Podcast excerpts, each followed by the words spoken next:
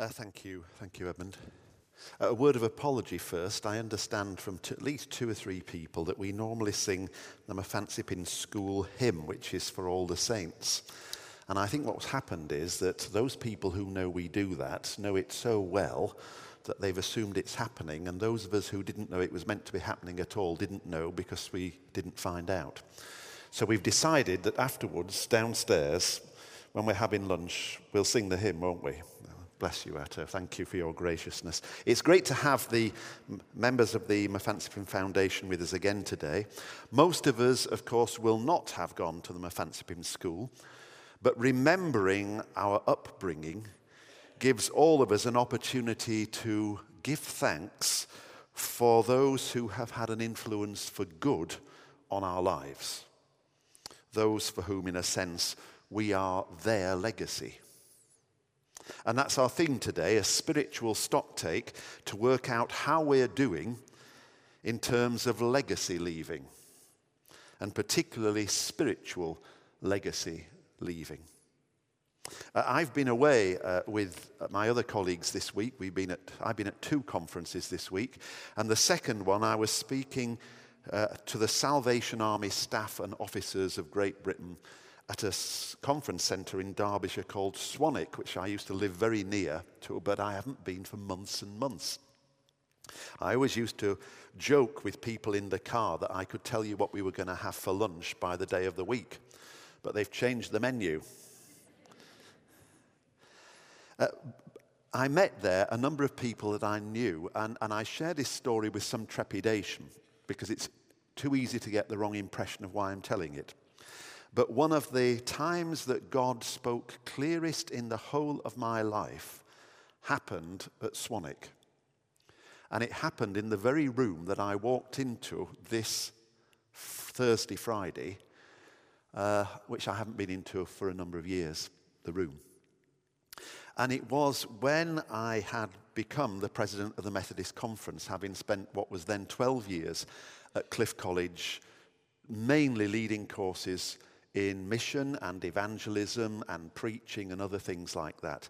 And over the 12 years, I think I estimate I took through, as it were, about 350 students doing master's courses and about seven or eight people doing research and doctoral degrees. Uh, and then I became the president of the Methodist Conference, which is a one year thing, and it almost matches an academic year. So I just left all my books on the shelves and wrote a few more sermons. And at the Methodist Conference in July, shut up my uh, office in Cliff College and went on my, on my trip.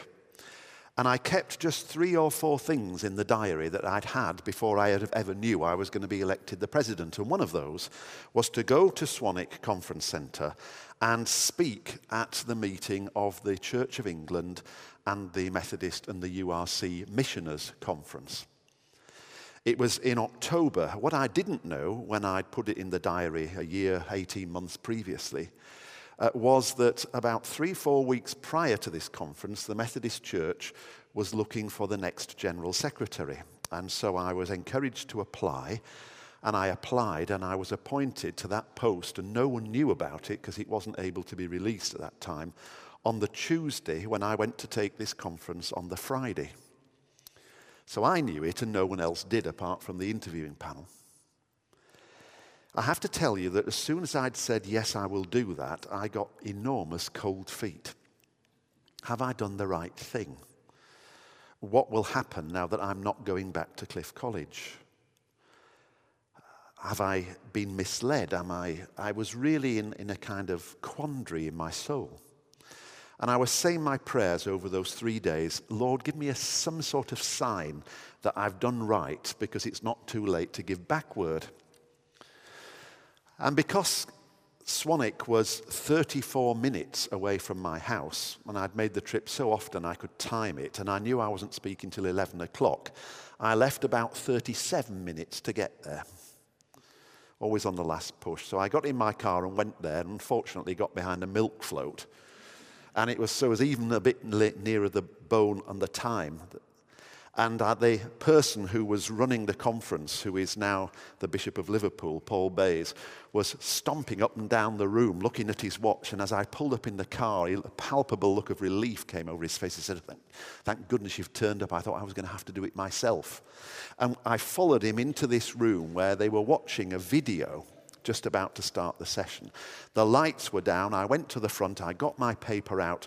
Paul Bayes, still with the lights down, came to the podium. He said, Everybody, I, you'll be delighted to know our next speaker has arrived just. Uh, and uh, most of you uh, might know this is Martin Atkins, who's the president of the Methodist Conference. And I got there, got my paper out, and the lights came up. And for the first time, I saw the 130, 40, 50 people in front of me. And in a split second, I took them in and was completely overwhelmed because at least a third, possibly even more than a third, of the missioners in the room working for the Methodist and the Church of England and the URC Church had been my students over the previous 12 years. And in that split second, God said to me, This is your legacy. Now move on. Now, I don't tell that story for personal pride because it reduced me to tears. It was, for me, in a kind of am I doing right time, a way in which God gave me assurance. But I tell it to point out how wonderful and significant it is to become aware, however that awareness happens, that you have been involved in the development, the vocation, the faith journey of other people. How significant it is to be involved in legacy making. We're going to be using this passage in Romans if you want to keep an eye on it. And I just want to raise from this passage that uh, Atto read from us for us just several phrases that Paul uses in this epistle. First, Paul writes, I thank my God for you.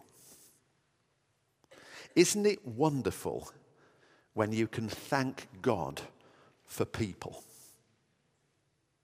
You think of them, and just thinking about them, you smile. Your heart becomes a little lighter. You feel a little bit more confident. You resolve to be a better human being. You get a lift parents, teachers, workmates, friends, relatives, strangers. Now, when we're doing this stock take, to what extent do you think can people give thanks for us? The first thing Paul writes to this church is, I thank God for you. Now, of course, he's talking at that time generically about the congregation in this church in Rome. How marvelous it would be to have people say, I thank God for you, the people and the congregation of Methodist Central Hall, Westminster. And to experience that must drive and continue to drive our ministry and our mission, our service, what we choose to do, what we choose not to do, our caring, our sharing, our life together. But our church family is only the sum of each one of us, individuals together collectively becoming a family of faith. So are people's experiences of us as individuals too thankworthy? In our families, because of the role that we have, and we strive to exercise it well. At our place of work to strangers and neighbors alike? Can people give thanks with good cause for us because we do what we say we'll do and we do it as well as we can? But we've not got to the right reading of the sentence yet. Paul writes, I give thanks to you for your faith. And it was not the wealth of the Roman Christians. It wasn't their power, their fine clothes, their cars, their large businesses, their beautiful homes, their princely entertainments, which were proclaimed everywhere. It was their authentic, living faith that bore testimony to God in Jesus Christ that has Paul saying, This is what I thank God for. So, when we're taking the spiritual stock take, we must ask ourselves that gritty question How many people have just cause to give thanks because of our faith in Jesus Christ? Paul says, Without ceasing, I mention you always in my prayers. Do we genuinely pray for people? I know folk who set their alarm clock early each day and spend time in prayer before they do anything else, while the rest of us, most of us, lie in bed. And when we do pray, how much of our praying is self directed? Lord, you know what I need today. And, and how much of it is for other people? Liturgically, in the early church, that's, let's say, in round figures, the first 150 years of the Christian era, only two things constantly figured in early Christian worship. Wherever it took place and when everything extraneous was stripped away, only two things remained. The first was that it consisted of the Eucharist, the communion of bread and wine,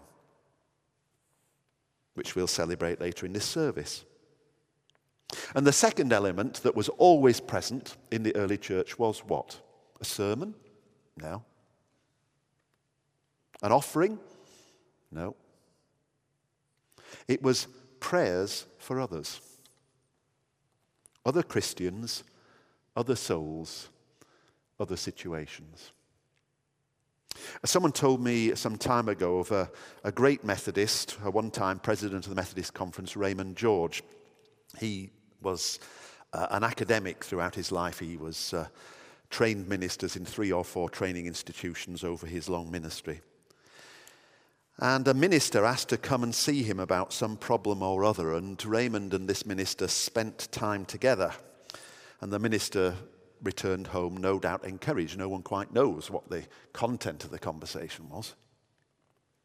But a year later, the minister received a letter, and it was from Mr. George. Dear brother, you may recall we met and talked through some issues of your life, and I said I would pray for you. It's a year since that congregation, and I write now to inquire whether I can remove you from my prayer list. What's our praying for others like in our spiritual stocktake? Paul writes that we may be mutually encouraged by each other's faith. I used to visit an old couple, small house, not much in the way of possessions, but to visit them was a real joy. In fact, out of the people that I visited, this was when I was in Shipley and Saltaire back in the dark ages of the 1980s. I used to, if I was particularly down, go and visit them. They were both in their late 80s, and the minute that you got there, you felt better. I don't think that was the point of the exercise, but you did. And then I used to visit a slightly younger couple in their home, and I always used to visit them to get it out of the way because it was always traumatic. The difference were, was that the older couple were encouraging, they urged you on, they were interested, they enthused gratitude and thankfulness. And the other couple, from the moment you walked through the door, constantly whinged and complained. Nothing was right, nobody was good enough, things were getting bad and getting worse. Do you know who received the most visitors in their times of need? Who do you encourage by your faith. And the other side of this is how do we recognize our debt to others? And have we told them? I think I've mentioned before that when I became a Christian at the age of 17, which for me was quite a, a sort of dramatic thing, it needn't be, it just happened like that for me. But one of the things I then wanted to do uh, within weeks of that was to go back to Otley Methodist Church, where I'd been a member of the Sunday school until around about 10. And go back to my Sunday school teacher, who I've got fond memories of, called Mr. Bell. He was short, pretty dumpy, balding, and wore glasses. A sort of slightly more benign version of Captain Mainwaring. And I went down specifically on Sunday morning to seek him out. I knew he'd be an old man, only to find that he died only three months before. And I was really, really upset. Because I wanted to tell him that all his time with four renegade boys in Otley Methodist Sunday School wasn't actually wasted. And I couldn't. I never got to tell him. I hope he knows, but wouldn't it have been great if I could have told him when he was around? It's like Mike and the Mechanics in that great song, The Living Years, said, I wish I could have told him in the living years. Now, today we've got the Mephansipim connection of our debt to other people, and writ large in our own lives, there'll be other examples. And I urge you, if you forget all else out of this meandering sermon this morning, if there is still time, if the person is there to be told on the telephone or in this church or somewhere else, even today, before they disappear or we disappear, why don't you contact them and say, Do you know what an encouragement you've been to me? I desire, says Paul, to reap some harvest among you. This idea of producing a harvest, I'll come among you in order that together we can. Are we passing on the baton? Are we sharing knowledge and faith and gifts? People in Methodism rather romantically lament the passing of the class system in its proper form. It probably didn't last as long as we thought it did, but where it worked well, it worked brilliantly. And one of the things that it did do was that it built in the idea that more mature Christians helped younger Christians in their faith journey. There was almost a kind of built in mentoring that men who were in classes would be given younger men in order to teach by role model and example what they called rather quaintly in the interwar years muscular Christianity. One minister said to me recently when he went to a new appointment, My focus is going to change now, Martin. I'm getting older. I used to try and do it all myself. Now I think my task is to encourage and facilitate those who are younger than I am. What sort of mentors are we? Are we passing on the legacy? Or are we just holding to ourselves what we know and saying, you'll just have to discover it if you can or if you will? Are we generous about what God has taught us and enabling others? I don't mean ramming it down their throats. Or is it all precious? That sort of church version of a competitive industry or workplace where basically ignorance or the fact that somebody doesn't know is your advantage and therefore you don't share it. For I am not ashamed of the gospel, writes Paul in conclusion. Those who know the love of God in Christ have an obligation to declare that to others, not to ram it down their throats,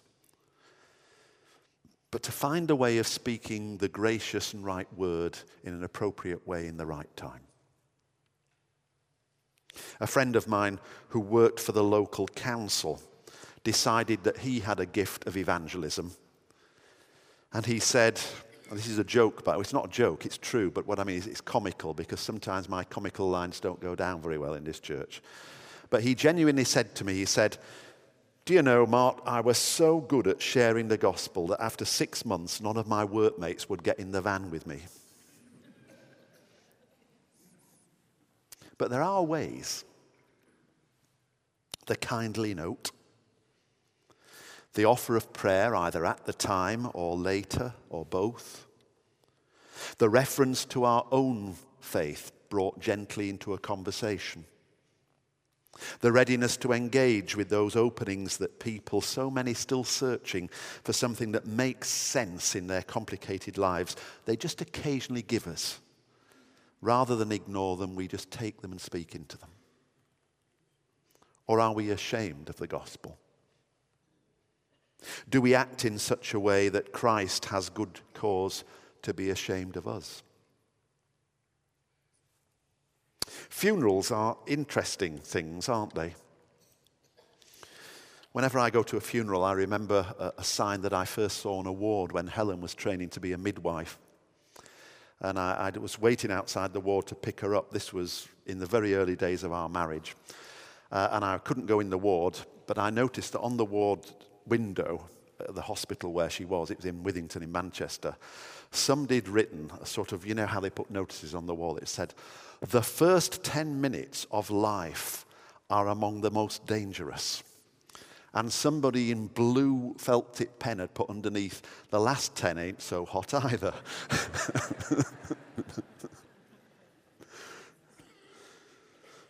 Funerals. My son listened to another string of eulogies of some famous person dying recently. And then he sat there and he said, Seems that nobody but brilliant, wonderful people ever die. They're always a wonderful mother, or had a fantastic sense of humor, or they were patient to the last. Clearly, Dad, the dour self uh, serving scoundrels never die. And it's true. We all find wonderful things to say at the end. And there's many a sort of exaggeration of grace through gritted teeth being said over a gravestone. But wouldn't it be marvelous if at our own funerals those wonderful things were fully true? And our legacy was that those who knew us had just cause to be thankful for us and for our faith in Jesus Christ. That our praying for others was real, not empty promises. That we had so lived our lives that we'd been encouragers, not discouragers.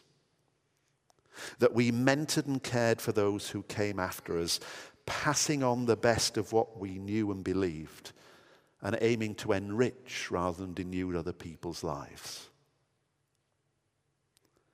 That it could be truly said of us, they were not ashamed of the gospel of Jesus Christ, and they found ways to share that goodness with other people. That would be quite a funeral service, wouldn't it?